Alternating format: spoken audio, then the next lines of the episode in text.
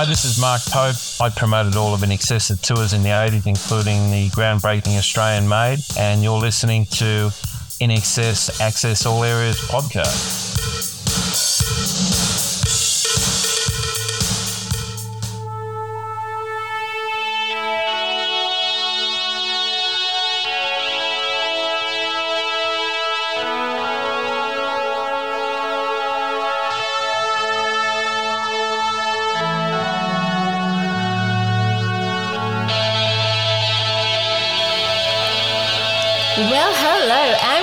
And welcome to INXS Access All Areas. My name is B and I will be co-hosting this series of podcasts with my INXS nerd Hayden Murdoch. We will be delving deep with you all to explore everything there is to know about this iconic band of brothers in excess, sharing music, tours, videos, albums and oh so much more.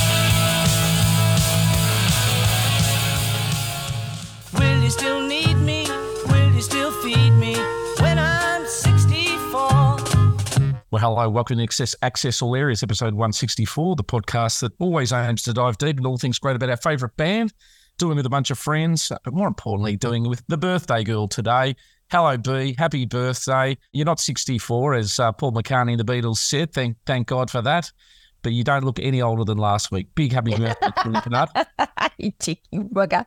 Um, yes, thank you everybody for your messages. Um, I will get round to um, responding to all of you individually. It's always lovely um, coming through. And then, yeah, and the flowers I've just received and everything. It's been a, a really very special day, even though I've been working. So um, thank you. And I've just got a nice message from Timmy. So thank you, Timmy. Always great to have birthdays, although the older we get, B, the less we count. But um, I, I, Yes. think, I think the exciting thing is uh, looking at our socials there. Everybody out there uh, very much appreciate what you do and wishing you good cheer. So Yeah. have the best day and have the best weekend. A recording today on your birthday, literally on your birthday. We're coming off a bit of a fun episode last week with Mark Pope, aren't we? Mm. Uh, very much soul to the earth, typical Aussie, in it for the right reasons guy. And uh, we're looking forward to hearing a bit more from him today. But uh, uh, B, uh, how did you enjoy the chat? I did enjoy the chat actually. Uh, what I got out from him though, he's one of those men that come up with lots of phrases. Did you notice? Like he's like, oh, what was it? Um, lightning in a bottle, and um, was it um, daring to dream, and and uh, Even the reference to Elvis, who was born the same week as Elvis's hit song. yeah, yeah, yeah, yeah. So yeah, he's a he's a man of catchphrases, I would say. But yeah, he's he's a really good guy. I think he's going to be like another Mark Opitz and come back on and do a little bit more with us. And uh, yeah, he's re- well known in the industry, and everybody loves him. Yeah, a lovely man. Well, as we said, I think in the interview, you have to, in Australian musical circles, have the name Michael or Mark Mm. uh, to get a. And a- Bruce, you Bruce forgot it. Bruce. Yeah, Bruce they have an elevated sort of gig in the uh, the music industry, but um, not many Haydens and Bees, is there? not many at all. Uh, although my my name often used is the same spelling as the famous uh, composer Haydn, Okay. um, and spelt the same way. But uh, one of the interesting things I did sort of say to sort of Bruce off air, and, and I think he took it as a compliment, which I'm glad he did, is that you need really strong back end people behind the scenes to make the front end, which is the band and the music and the entertainment side, work. And we've often talked about Chris Murphy's involvement with the band and setting the band up to succeed by having you know deals and tours and things in place. And I think with uh, with Mark, particularly, uh, you know, Australian Made and things like that, was pretty pivotal in setting things up that really helped INXS and all the other bands.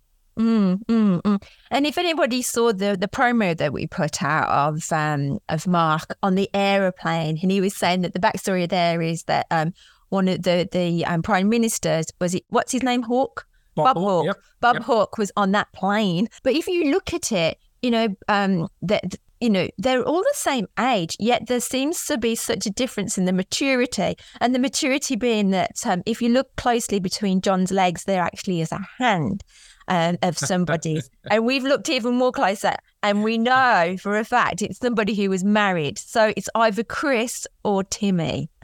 Well, the fact that you said you were looking between John's legs uh, very closely uh, doesn't surprise me really. and uh, I'm sure that uh, you did determine it was a hand or something else. But um, uh, I must ask, uh, B, how's your INXS week been? Uh, I guess you know we know you've been had a lot of happy birthdays today, but anything come across your desk? Yes, I went for a um, pre-birthday massage a couple of days ago, and honestly, she killed me. But I'm going back for more on Friday. But when I came out, there was the Calling All Nations T-shirt, which is you know the book's out this weekend as well, so it's all in in part of part of that. So I got a couple of T-shirts for Cotton On. They're only in the men's um, section, so go to them. You if you buy one, you get your second one to half price. So obviously, you have to buy two.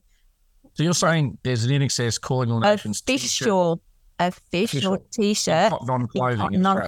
clothing. Yes. Well, Cotton On's a big brand here in Victoria, Melbourne, Geelong. I think their head office is uh, uh, that obviously probably have a national name and an international reach. So that's pretty exciting to see something official come out in those Yeah. areas. Yeah. Great Um, T-shirts. What else has happened? Um, well, what else has happened? Well, we've got the book coming out, haven't we? So I had my confirmation, or, or it confirmed that my book is on its way. Now, if you're in the US, it's actually coming by boat, so it's going to take a lot longer. But yesterday, the third, was the day that everything was going to be processed and released to Yeah. all. Okay.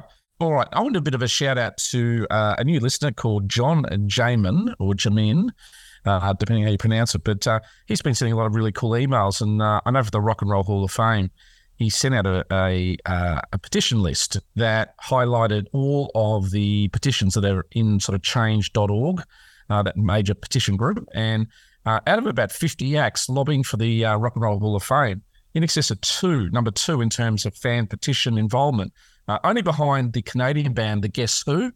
Now, some of you don't know who The Guess Who are. It's not The Who, it's The Guess Who.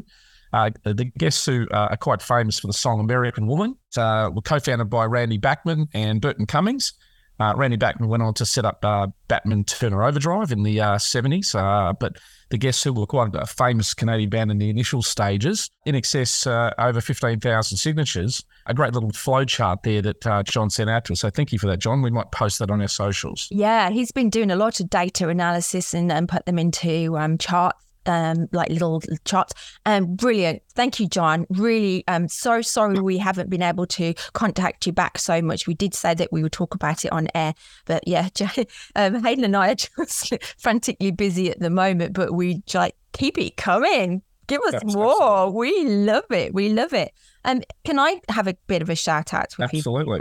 Okay, hello to Dave Morrison. Now, Dave was on the Listen Like Thieves tour back in uh, 86. Um, he actually was um, on that tour bus that I ran after. Unfortunately, I didn't get on it. So, hello to Dave. We might get him on. He said he's a bit shy, but we'll hopefully get him on too soon as well. All right, well, great hearing from Dave. Uh, B, patrons, any newbies for the week or just our normal cohort we're welcoming?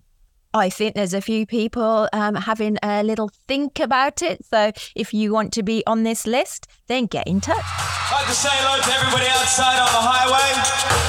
Let's all say hello to everybody outside. It's about 10,000 people at least. Hello. Well, hello to our honorary members Tim Farriss, Nick Egan, Mark Opitz, Richard Simpkin, Cameron Adams, Mary Woods, Darren Jones, Paul Jolie, our patrons Carmen and Laurie, Carrie Ann, Danielle, happy birthday for the 12th of October, and Sarah Markham, Sarah Camia, Dr. Jim, Katie, Lisa Mack, Anne Marie, Susan P, Foxy, Pedro, Mandy, Lisa, Amanda H, Amanda V, David, Tracy, Paul Buckley.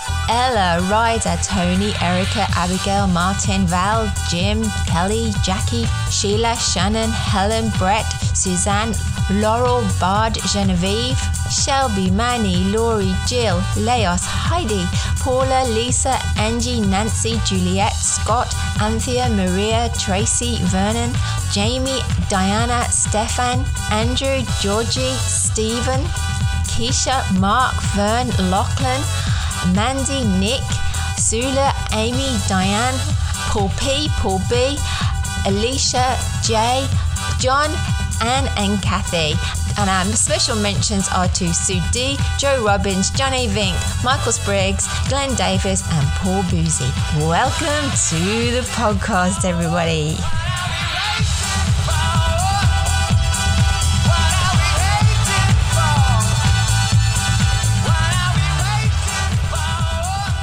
All right, B. Well, uh, we're going to get our topic soon, but uh, as I said earlier, we're going to do part two with our uh, Mark Pope interview and uh, probably just a little extra dose with the Australian made stuff, but really, really valuable and uh, excited to sort of share that with you. But uh, we might go back to original format, B. We might actually go into our news first because it's been a couple of weeks since we've been able to really do a big deep dive in the news. And uh, I might have the biggest encyclopedia amount of news today with some really exciting sort of releases. So I will say, uh, B, what time is it for? It's time for the news. Hi, it's Dave from England, and you're listening to INXS Access All Areas with Hayden and B, and now it's time for the news. All right, B. Well, uh, there's a new release coming out from INXS in November on Black Friday, which uh, I guess is the very, very famous sort of day after Thanksgiving or part of that Thanksgiving weekend. But uh, uh part of Rhino and Atlantic, which are sort of the US arm of their labels, so Bar is having it's either 3,500 or 3,900. There's different sort of amounts being sort of uh, uh, postured in the media, but uh, there's roughly around three and a half to 4,000 Shabooh Shoobah album re releases, which will actually cover 11 B sides and live performances. And it'll be sort of set up in a gold uh, type record. Uh, part of the sort of uh, record. Uh, so it's a limited edition. Is that limited what you're saying? okay. Record, National Record Day that uh, uh, I guess uh, Record Store Day, where um, I guess it's become a massive thing. I think it started in Chicago. We've talked about it on our show before. But uh, I want that. I do yeah. I get it? I do I get it? I don't know, but I did post it and saw, saw it from initially from Matthew Mars- Marsland and then uh, shared it on our platform. But uh, yeah. Uh, I do know that uh, the that Pedro and David Gordon from the Collectibles team uh, are having a massive conniption about this new release.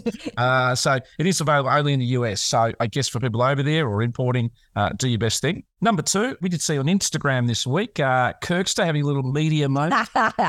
he was yeah. opening he, he was doing like a, a bigger opening. He didn't get the boobies out though, did he? no, he didn't. but, but but he was very very excited about opening up the full deluxe package and highlighting all the little things in it. And I guess as a uh, as a presentation, it really did sort of again serve to highlight the value and the uniqueness of the new book that's coming out.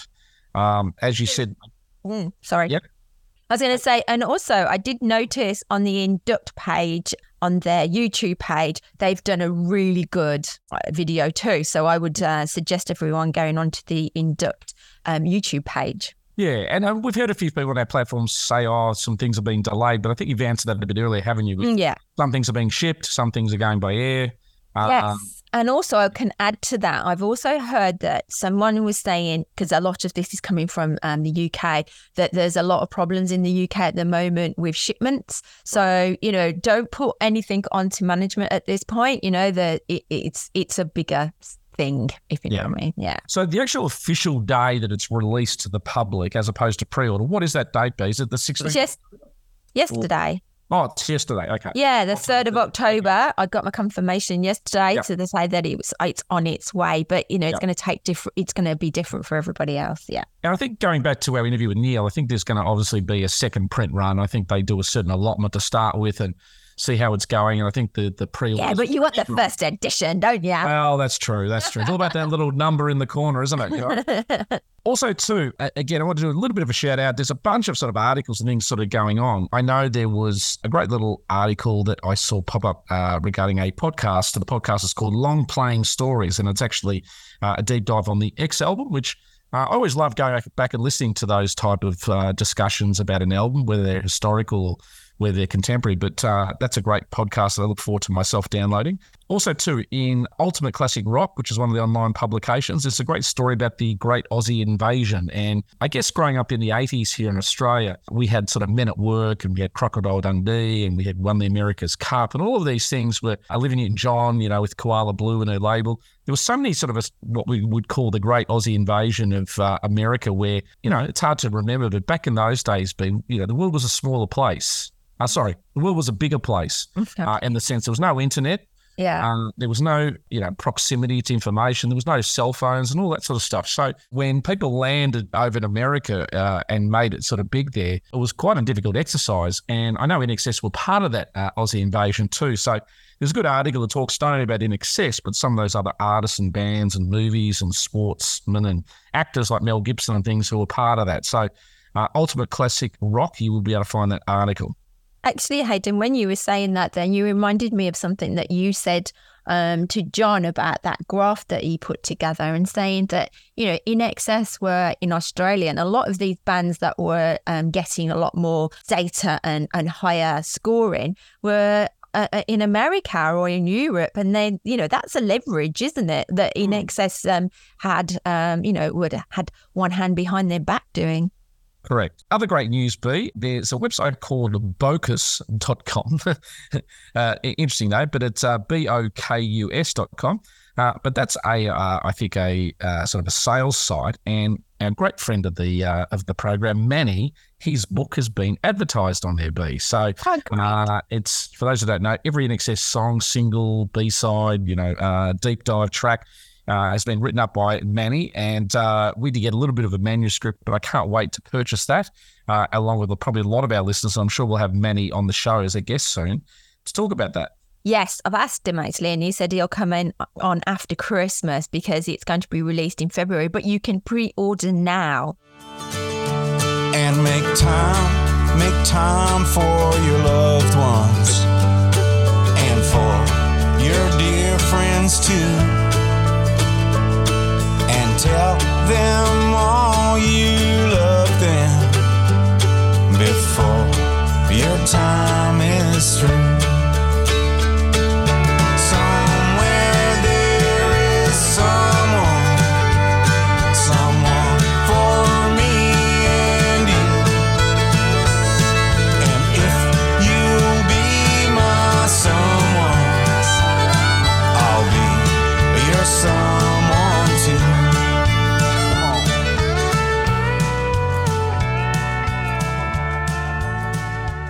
Also, too, uh, Andrew Farriss, new single out. I think I mentioned the other week. I think he may have appeared on the Sunday Project uh, for an interview there. So I did sort of see something advertised. I haven't seen it yet, but uh, the project is sort of one of those uh, Australian interview shows. Uh, so again, uh, that track and that particular discussion of song, I think Andrew's gone and done an interview for that. We need to say happy anniversary to Marlena and Andrew. It's the Happy same day as my birthday. Yeah, happy. Is it 10 years? 10 years today, so ha- happy birthday. Uh, Happy also, anniversary. Yeah, oh, happy, yeah, whatever, you know. Birthday anniversary, yeah. Bloody hell, everyone's celebrating. All right. My ex girlfriend was born on October 4th, by the way, B. So, uh, That didn't last very well, did it? No, it's fine. I'm, gl- I'm glad you're balancing out a little bit anyway. did, did I? la- Am I lasting longer than your ex girlfriend? Well, just for the record, B is not my ex girlfriend either. So, No, no. Uh, now, Don't worry, James. a couple other little things here. Suicide Blonde. There's a, an, an article on Suicide Blonde, uh, the song, the meaning, everything behind it in what we call the Far Out magazine publication. So you can check that out. Uh, Duran Duran B. Uh, Nile Rodgers has just been on tour recently with them, and Nile's coming out to Australia to play gigs. And I got my Nile Rodgers tickets the other day uh, to see him on October 29th at the Forum. So very excited about that. So, uh, there's a good article about Duran Duran, who were very inspired by INXS's original Sin. Now, legend has it that uh, on Countdown, uh, which is a famous Australian music show, our equivalent of your Top of the Pops, Simon Le Bon heard the song at a party with the Countdown host and was like, "Who the hell's producing that?" And uh, oh, that's the new INXS song. And Andrew, sorry, Michael and Simon knew each other well. And within 24 hours, Simon had got on to Nile Rodgers and had him come and do the Reflex uh, remix. And then he went on to do Wild Boys and, uh, you know, You're welcome, Simon. and other things.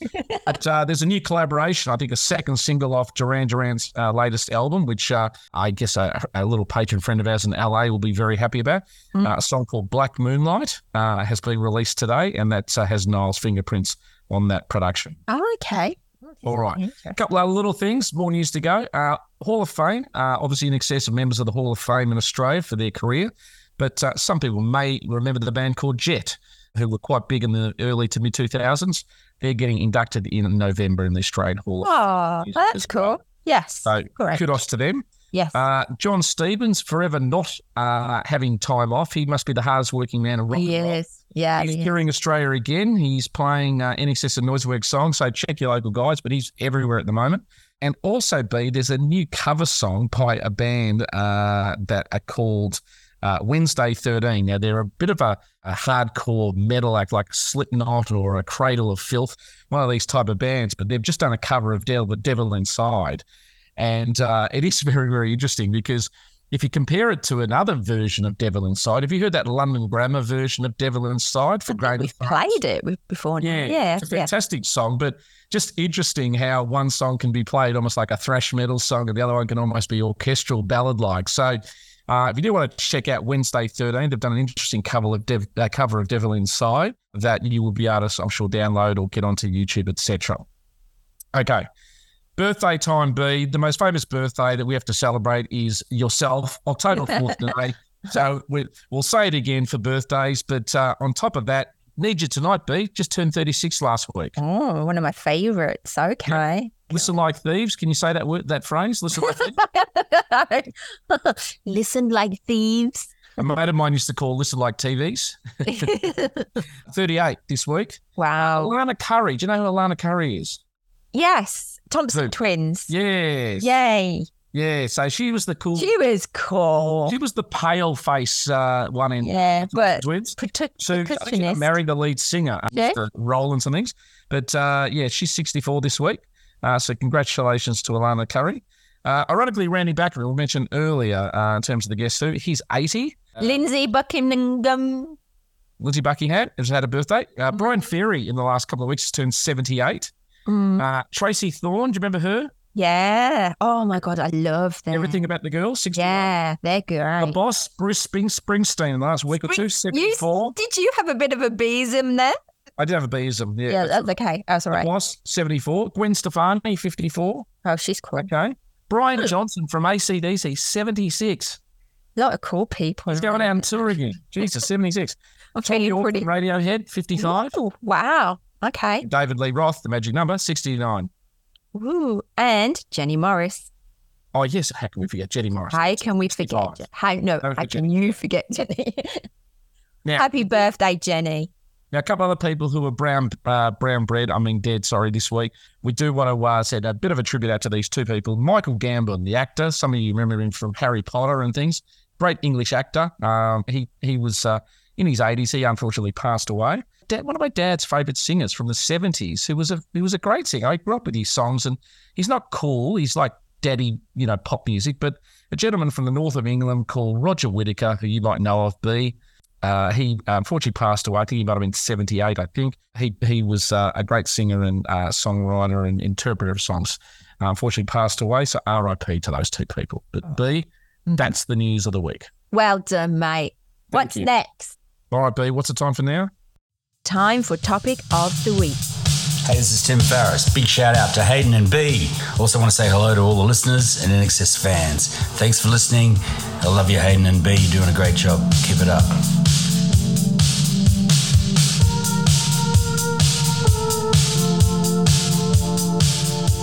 We probably did about 70% of our topic last week with Mark, but we did want to sort of save, I guess, this sort of section there. And uh, obviously, it's probably Mark's most significant aspect of working with INXS. And uh, it was the Australian made concert, uh, which, as we've discussed before, was the first of its kind and particularly important for us as a, as a nation because INXS were emerging. We had so many great bands, um, but we're probably coming off a period where a lot of the, the touring companies were, were really promoting bands like Dire Straits heavily, you know, di- different bands from overseas, Elton John, and you know, not that they weren't acts worthy of, of concert promotion, but there did seem to be a little bit of an ignorance of the Australian talent that was there. So between Chris Murphy and Mark Pope, putting these guys together to set up Australian Made was a really, really important sort of landmark for Australia. And you know, we've done a, a whole episode or two, I guess, on Australian Made, so you can go back and check out the subtle details of the concert. But uh, I guess we're going to hear from Mark, you know, about that today, and also just a little bit about the rest of his, you know, career at the moment and what he's been working on, and um, just getting a sort of a deep dive to finish off our little sort of segment. And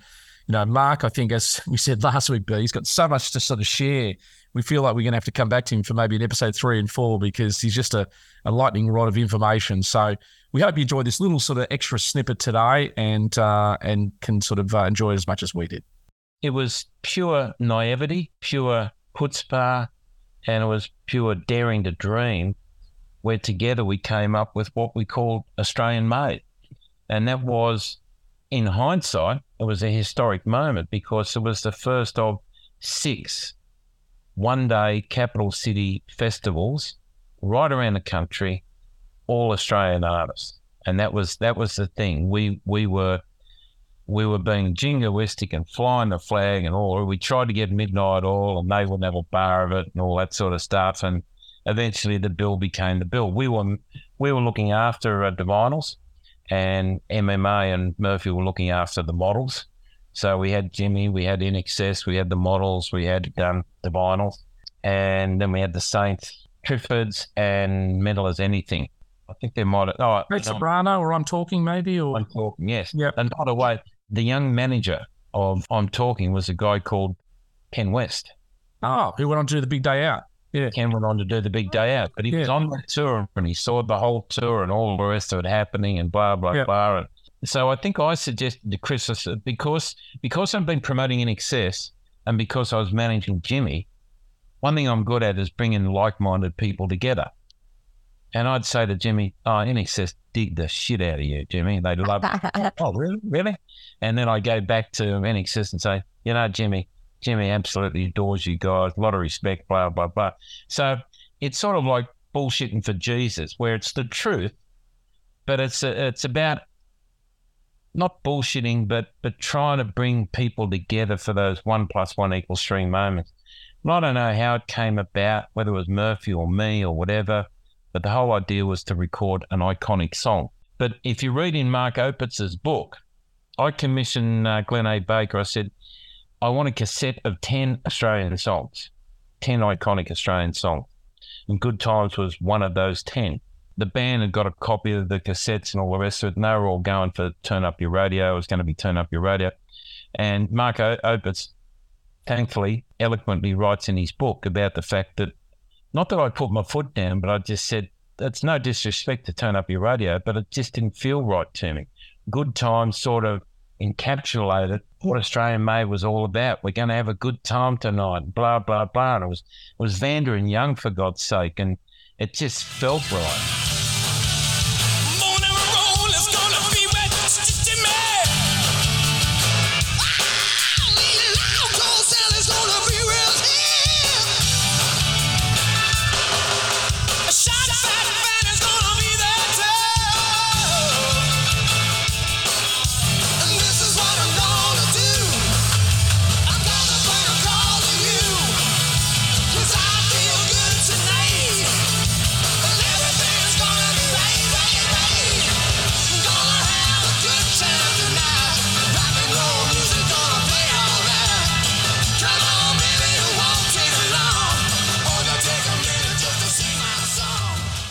Searching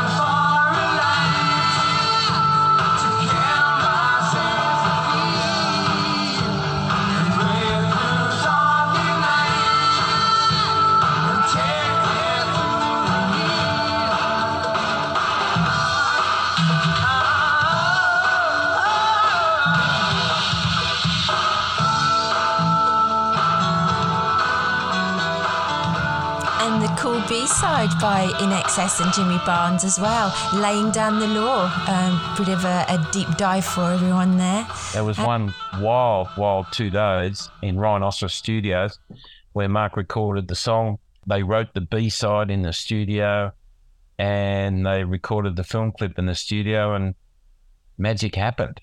And, you know, like we didn't realize it, but we're actually promoting the tour. This is well before marketing and how to work the angles and all the rest of it. It was just like it came together just organically and authentically. And uh, to this day, it's like, what is it, 30 years later, 35 30, years later? 37 nearly. Mm. yeah. It's still, it's still, But that song, you know, soared up the charts. It was like that anthem for, and a, sort of almost a, a promotion for the event itself, which obviously was great forecasting from you. And I think, you know, I was a young fella back then. I think there was just also a bit of a backlash. We had such a lot of, uh, I think, Dire Straits had taken off that year, was selling out concerts, and you know they were getting priority venues, access to them. The tennis centre was opening, I think, in Melbourne around that time, and I think all of these things, along with what you said, the Elton John stuff there, this was this sort of, hey, listen, we're good enough to compete with these bands. Let's let's put us on stage and show what we're made of, you know. Well, see, it's interesting you say that because I grew up in a generation that's that we all suffered from what was called a cultural cringe. Hmm. I grew up in a time whereby, when it came to music and the arts in general, anything from overseas was better than anything from Australia. It was a national psyche. It was a nas- national conditioning that we weren't good enough, right? Mm. But then in the 80s, the wonderful 80s, Paul Hogan with Crocodile Dundee, Men at Work, Little River Band in the late 70s, there was an actual sense of tyranny of distance, right? It's like we actually realized, hey, shit, we're good enough. We're, we can actually compete with the best in the world. And I don't know about you guys, when I hear a Divinyls song come on the radio now, or I hear a model song, out of mind, out of sight, or, or just you, you think to yourself, like they actually get better Yeah, classics. to Mhm. the ear. They get better to the ear where you go.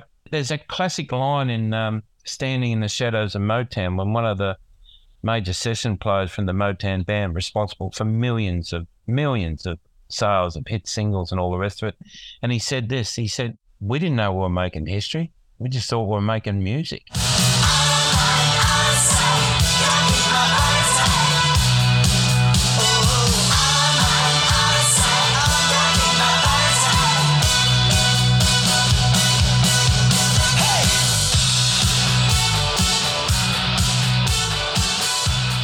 Until you actually get down the line and have the benefit of hindsight and see what was created.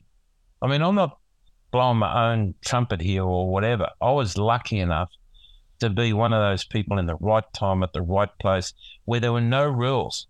There was no there was no event management skills. There was no there was none of that. It, it was like, like you did it by common sense, by chutzpah, as I said, by creativity and daring to dream of what could be before there was any pathway. To be part of a part of a group of people along with Michael Chugg and Gudinski and all the rest of us of building an industry, man, that was the time to time to be alive. That was really hmm. good.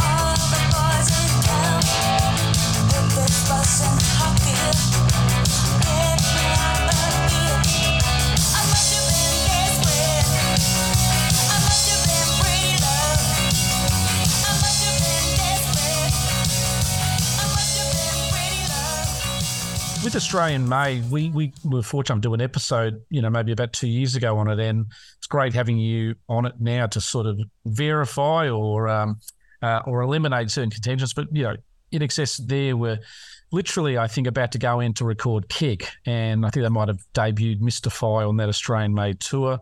Only played seven or eight songs each night, but you had to fit in the other bands in, and they were the, the headline act at the end the video and the compilation put together, you know, was a big success. Um, the footage of just seeing the fans turn up in that era is something that is quite nostalgic too. Bringing Eskies in and no phones and no internet. It was all about the moment. No, it was absolutely about the moment. And again, we had no idea what we were doing. We we had an idea of what we're doing, but we there was a uh, there was a certain naivety about it. You know, like I, I'll never forget in Glenn A. Baker's book, and I said this to Gary Grant recently. It's a picture of myself, Chris Murphy, Gary Grant, Richard McDonald, and the captions underneath that says "The Young Turks" in a production meeting. And I said, Gary, when did we move from young Turks, Turks to old farts? It's, but the funny thing is, I had the whole thing myself and um, uh, John, John, I've forgotten his name. We got the whole thing um, redigitized and released for its 30th, re-released for its 30th anniversary. And the pictures really stand up and the mm. energy really stands up and Mark Opitz's mix stands up and all the rest of it. And you actually stand back and you go, wow, that was pretty freaking incredible. I think Melbourne typically turned on a cold, rainy day, didn't it? Yeah, we had a cold, rainy day in Melbourne. the highlight, the absolute highlight of the whole tour. And and the other thing is, you, know, these days you can, you, know, you'll have stadiums bending over backwards to get your business. Back then, we had to go out to Cronulla, um, and that hurt us. I think we had twenty two thousand people or something like that. But um, in Perth was Subiaco Oval, and it had the big stands behind it and all the rest of it. There were thirty thousand people there, thirty thousand plus people. That was that was the highlight. That was just like that's when you know if you could put lightning in a bottle and take it with you, that's what you'd want to take with you. It was it was quite remarkable.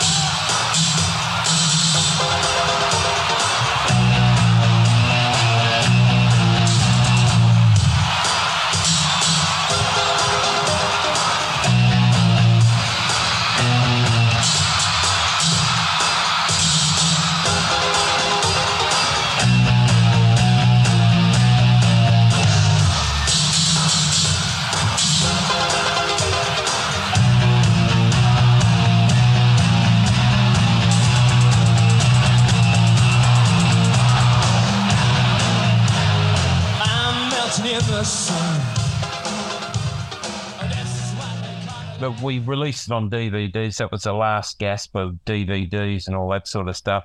It's just something I'm quite proud of. Proud to be part of, and it was a, it was really was a, a moment in time because there were no outdoor festivals. There certainly weren't outdoor festivals for Australian bills, Australian life, and I'm mm. pretty sure that was the first big one in terms of the national tour. Any memories with INXS's performances on those gigs and just the vibe surrounding the band? Because it felt like they just got that traction in America with Listen Like Thieves and just felt that they were about to be saying goodbye to Australia for a little bit and about to go conquer the world on the next album. Did you feel like there was that anticipation and excitement building? funny thing you mentioned that and going back to the movie, right? I remember this this is gonna sound really weird when I say that, right? Watching Michael move on stage, right? He was a fucking god. I, I'll never forget Mick Jagger came when I was promoting the Kick Tour. What's it called? The, the Adelaide um, Memorial Drive Yeah. and literally Mick Jagger turned up in the dressing room, and I was sort of like everyone's jaw dropped, and I went over and I, Mark Pope, promoter, how are you? Pleased to meet you. Blah blah blah. Sat him down. He started talking to Michael. I don't know whether this is true or not, but legend has it he was writing down notes and all the rest of it. It's been spoken about before on our podcast by someone. I, I, I don't Okay. know whether it's true or not. Yeah. But the thing was, when I was younger, watching Michael move, there was a part of me that went, "Oh my god, you're amazing." And then there's another Marco part of you goes, "Oh, he's just like moving and all the rest of it." But no, seriously. But 30 years on, when I watched it without any hang-ups, I watched him and I went, "My god, mm-hmm. that's It's incredible. that's it was so sensual, so sexual, so rock god. It was like, fuck me, if only I could bust moves like that, you know. But you don't have to. Oh, you don't have to convince my co-host on anything you've just said. but I don't know whether I'm whether I'm I'm putting a noose around my neck by saying that. But I'm thirty years on, being comfortable within myself and getting through life and all the rest of it, I just looked at it and went, "My God, that's just fucking unbelievable, Yeah. unbelievable."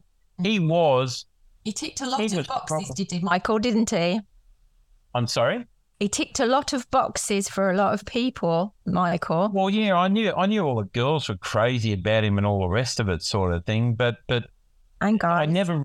I guess what I'm saying is I never really noticed. But later in watching, I went, my God, it's, so, it's sort of like almost watching Rudolph Nureyev in ballet and all that sort of stuff. It's like mm. it's such graceful moves. Hmm. Such graceful moves, and so powerful. I don't mean this with any disrespect, but the remaining members of INXS were were Aussie blokes, you know, Mm. hanging out with Timmy and having a beer or or Johnny or having a chat with Kirk and all the rest of it. But amongst amongst these suburban guys, and I mean that with no I don't mean No, you're right. No, Michael was Michael was international, wasn't he? Yeah. God, he was a, he was it's like the boy who fell to earth, you know. Where did he come from? Where did he come from? Want him back. Do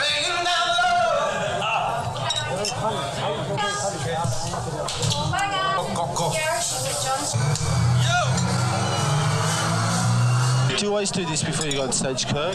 Yes, I always get dressed. I've lost weight. Why? And happy birthday to Michael. Did you send him a present? no, we're, going to. We're going to. When was your birthday? Thursday. Oh, you didn't tell me. That's all right. I didn't want to tell anybody. I was 27. Were you? How old are you, Chrissy? 14, going on 60. Just tying up Australian made. Uh, two little controversial ones. One, Midnight Oil, too precious to join the tour, and number two, mental as anything, and the the fallout with the managers. Chris and I think was it Joey or one of the the the manager. Jeremy Fabinyi. Je- yeah, Well, I guess the common thread there is Chris Murphy. God bless his soul. Yes, forgive my French when I say this, but Chris Murphy was the type that pref- would prefer a fight to a fuck or a feed. He relished the battle. The single word to describe Chris amongst all the other talents he had was fearless. You know, most people go, "Oh, I don't want to, don't want to confront." It's like, no, let me at him. You know, and he was a terrier. The, from what I recall, there was already, I guess the common Australian term is bad blood, um, or maybe maybe uber competitive competitiveness. Now you know that uh, Gary Morris was managing INXS and came up with a name and passing on the rest and all the rest of it. I just think that was all about a dick swinging competition, if you know what I mean.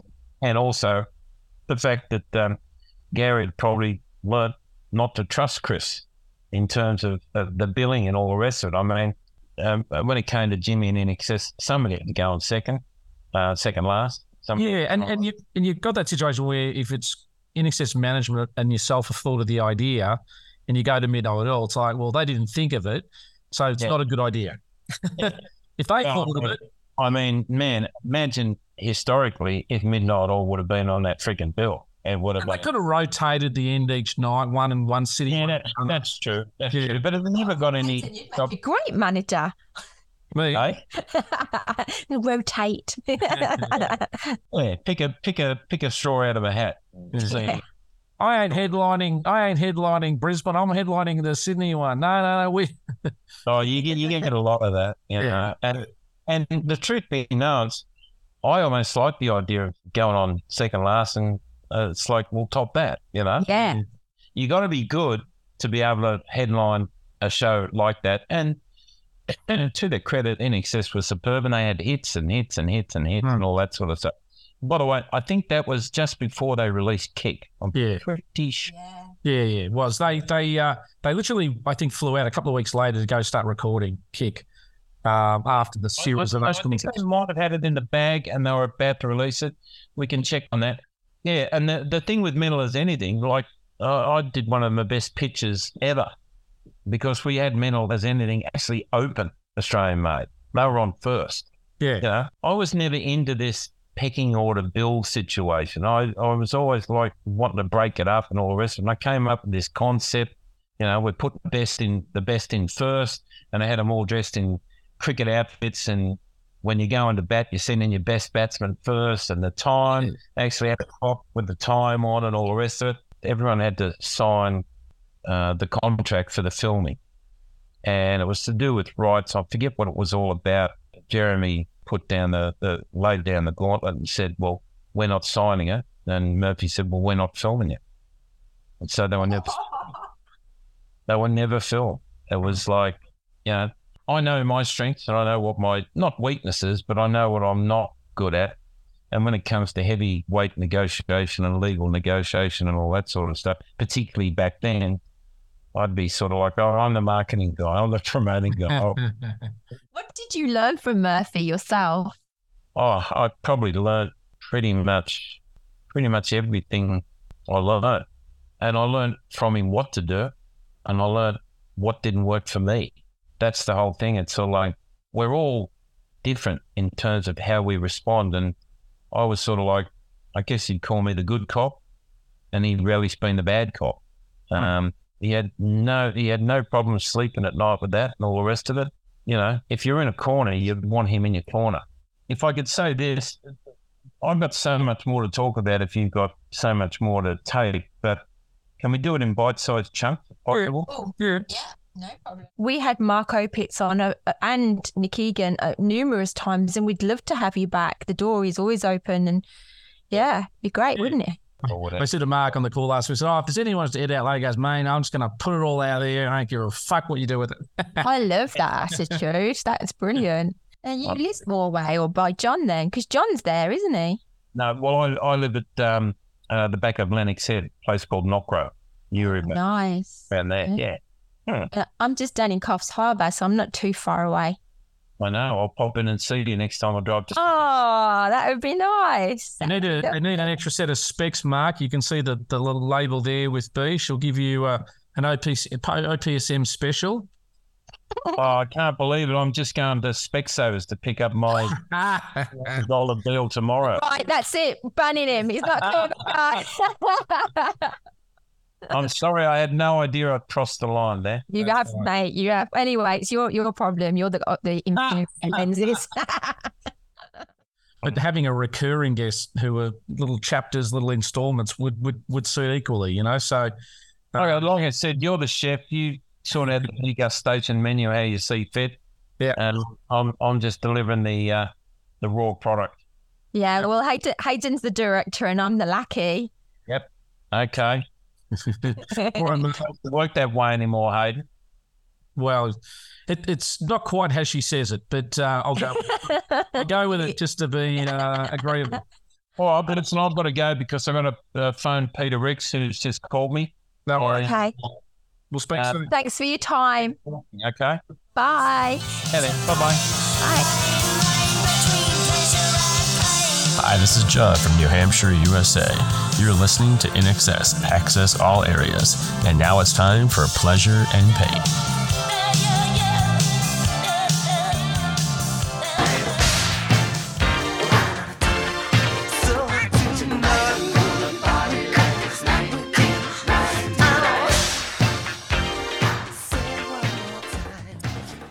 Right, B, well, 1999, bit of a weird year for music, uh, end of a decade, end of a century, actually. And it was a bit of a weird time And I was thinking back to the songs when I was doing my research. I'm going, geez, there was some ugly music at this time. And world was turning and there was different, you know, amalgams of styles coming around. I mean, we had this sort of uh, angry white boy music around this time, bands like The Offspring and Limp Bizkit and My Chemical Romance. And there's some of these bands out there, particularly Limp Bizkit, that are pretty much known for their real angry, misogynistic rock. We had the birth of the vocoder, which was the Shure digital type recording thing, which catchy song, but then you had all of these songs thereafter being almost digitally enhanced, so anyone can sing them. We had the birth of Britney Spears, which you know you could argue wasn't exactly Beatlesque, but then we had sort of these this weird stuff where dance music seemed to become a bit more of a commercially viable product. Bands like the Chemical Brothers, Basement Jaxx, we had Massive Attack, you know. Uh, we had uh, bands like Air, the French duo. Some really interesting acts were suddenly getting crossover appeal. Um, Daft Punk, you know, came in and all these sort of bands and, and dance acts that had some real credibility behind them were suddenly getting some mainstream success and probably doing festivals. And there was a bit of a culture there, B, I guess, where they were suddenly becoming a bit more uh, appealing to the record buying public. And Britpop had sort of had come and gone by that stage. And you know, um, I guess hopefully my 1999 sort of list here reflects a bit of a time and place for me and, and songs that I like then that still resonate now. Amid some shockers that uh, I've tried to avoid putting on here, B, that um, uh, I've sort of alluded to earlier, like, you know, Limp Bizkit and things. So I will go to you to throw to the tracks and we'll come back and have a little chat about them.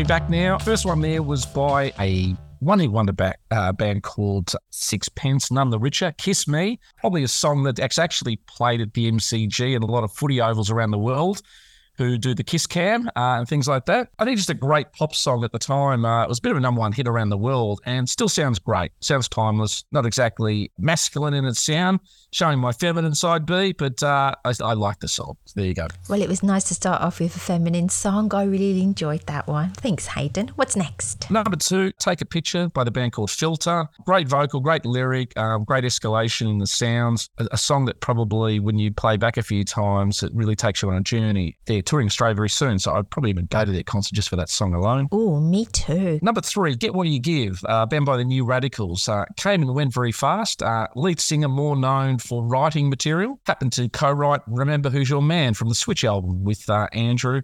Uh, Greg Alexander is his name. Done a lot of work with Ronan Keating. Uh, done a lot of work with him also. Uh, might be Murder on the Dance Floor. He might have done that track, co-written that. Uh, he wrote, you know, Love and Each Day if it was the last. Life is a roller coaster. Great songwriter. Uh-huh. Fourth, uh, relating back to some of the dance stuff, uh, Moby could have put many songs uh, for this year because Moby had about nine singles off his album 18. But the song Body Rock uh, I thought was a, a real anthem and a great energy drive that uh, still pulsates to this day. And I first heard back in 1999. Next one we had was Canned Heat by Jamiroquai, affectionately also known for the Napoleon Dynamite soundtrack B. I don't know if you remember the movie, Yeah, but uh, it was fantastic. Yeah, yeah, yeah, yeah. Napoleon's Funny. dance moves to Jamiroquai's Yeah. Canned Heat is uh, particularly good. exciting. Mhm. Not to be confused with the band Canned Heat from the 60s. Yeah, he was fantastic live. Who was next? Also to the next one, B, bit of a favourite of yours, the Chemical Oh, Brothers. yeah. Uh, I got Let Forever Be and Hey Boy, Hey Girl. Yep. First one, Let Forever Be, being sung by Noel Gallagher. He's a Yeah. real fan of the band. He was. Uh, and Hey Boy, Hey Girl uh, channels a lot of the Tomorrow Never Knows uh, song by the Beatles off Revolver uh, in its own way.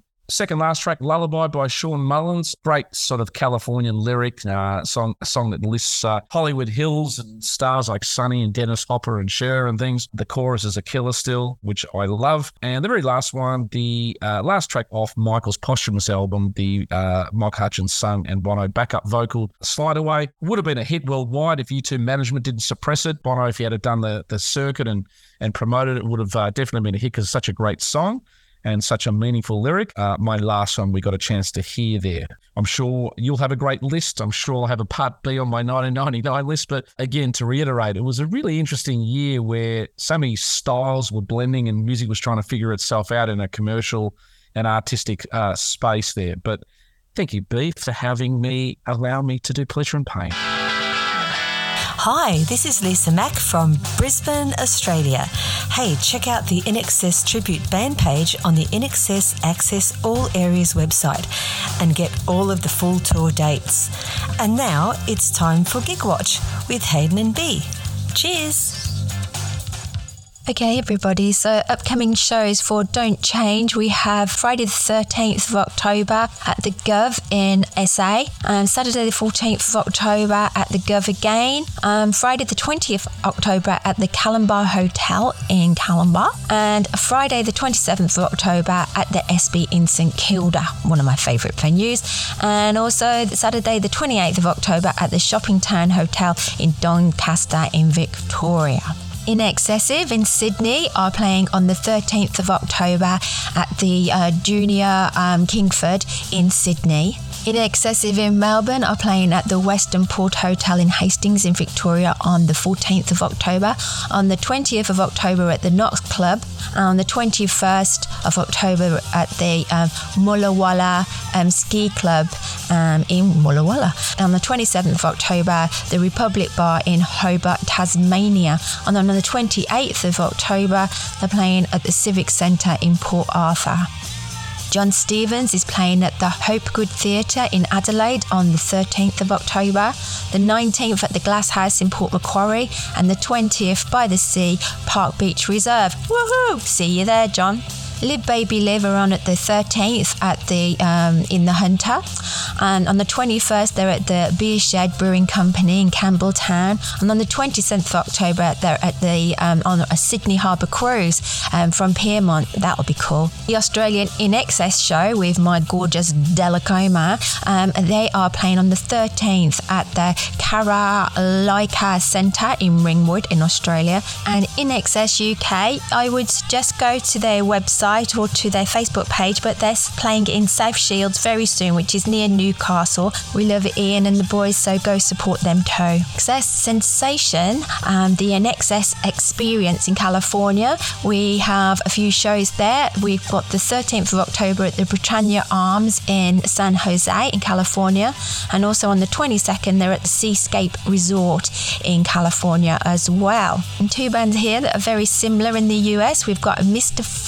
Who are in Kansas, and they've just played at the Anzac in um, California. So I would just um, go onto their website and see where they're playing next. But the Mystified um, Southern California tribute band, they are going to be playing um, very soon in uh, at around Christmas time. So I suggest go and check out their website. John Russell Pressy and the New Sensation Boys down in Seattle, they're playing in November. So I would suggest going back onto their website, and that's at um, the resort in Casino at Marysville and the Crocodile in Seattle coming soon in November. And that's Dig What.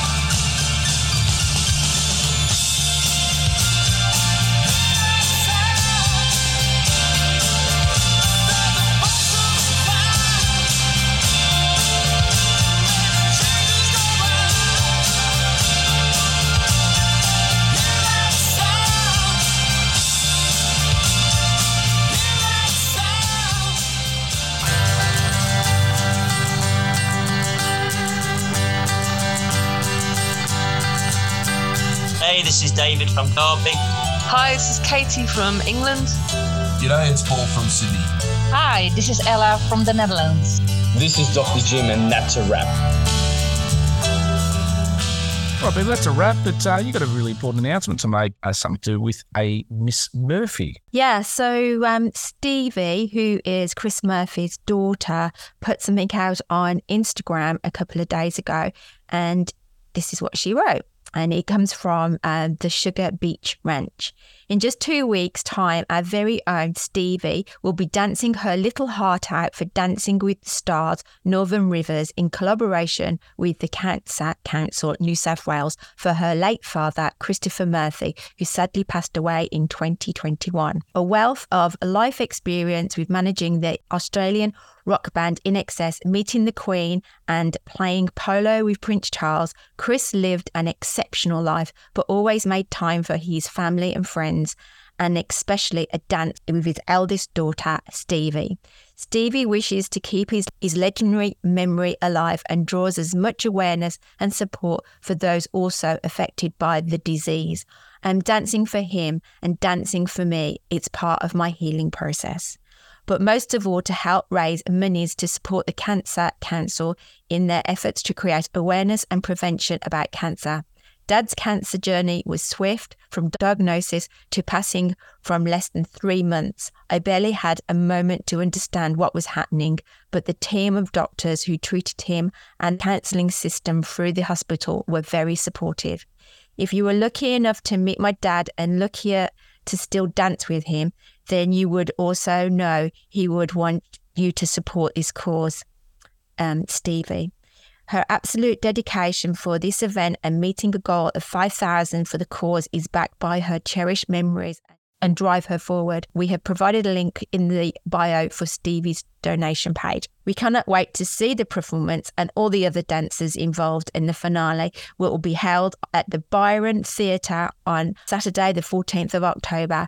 Get your tickets now. Go, Stevie. We are behind you all the way. Yeah, uh, well, that's lovely. You know, I think that um, anyone who's lost a family member to an illness that to these days doesn't always have immediate cures is a worthy cause. And, you know, we, we hope that people can get behind it and maybe that's something we can get behind as well and, and encourage uh, a little fundraiser or do something there as well with, which um, I guess we like doing and probably ties in also to our next one. And that is we've got Ollie's album with all the signatures, the one that I failed to send in the mail properly. We're going to raffle with that B. What's the format for that and how do we sort of get that initiated or going? Is there a date where we can commence that off? Yes, I'm going to add to it actually, Hayden. So, um, um, so yeah, it, it, very kind of you, Hayden, to uh, have made this happen in a way, and very, very kind of of Michael Spriggs to do this. Yes, so thank you, g- please.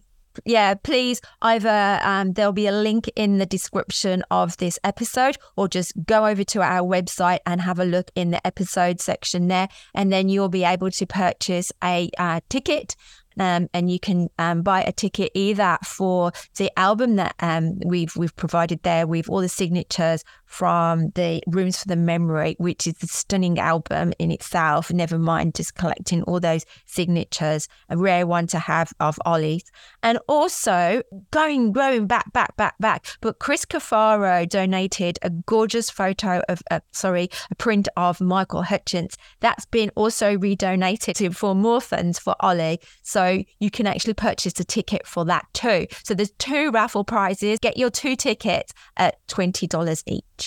Now, we have a couple of exciting guests coming up on the show. Again, uh, they're virtually going to be announced uh, in the next few days uh, once confirmation is there. But uh, I know, B, I've given you a little bit of inside sort of uh, good oil on these. So once it's official in the can, we can absolutely guarantee we will let you know. Well, a teaser, everybody. He has been mentioned. He has been mentioned a few times. We've mentioned a lot of people today. yeah, but let people have a think. We mentioned it run from Brian Johnson of AC/DC. Could it be Simon LeBon? Could it be of time- oh, time more. Yeah. But um, B, we've got a tribute song we're going out with today, and uh, I couldn't think of a more relevant song. Uh, and there's a few funny little tie-ins here, B. But uh, there's a song that I found that has come out in 1999 that I didn't mention. It's probably a guilty pleasure for me, uh, but the lyric is a bit of a, a gift uh, from me and our fans to you. Okay. And it's by a lady who's more known for her cool acting in her TV shows in the last few years. But back in 1999, she was one of the more popular stars in the UK. Uh, her name was Billie Piper, and her song is called Honey to the Bee. Oh, so I thought that uh, would be a cool little song to go out as a happy birthday to you. It's very catchy. Uh, I'm not afraid to say that I'm in touch with my Billie Piper in a in a love, but I couldn't help but when you, with this lyric saying "Honey to the bee," that's you for me. Okay, so uh, we'll go out with a bit of "Honey to the Bee." Formerly married to Chris Evans, B, who was interviewing Michael, so a little bit of a tie in there. Yes, but uh, yeah, great song and great sentiment. And Well, happy thank birthday to you, you. sweetheart. Thank you so much. You're very kind to me. So- Well, today you've been really kind. no, I'm joking. No, she's not. Uh, it's, it's a goodbye from me. and it's a goodbye from B. Goodbye, everybody. Come on, buzz me up to heaven, baby. Honey to the beat.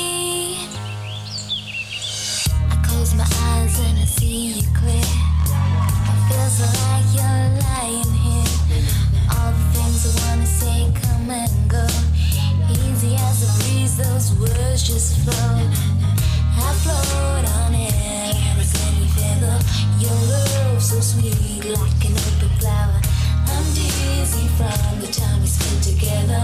I need that trip every hour. I'm thinking about your sugar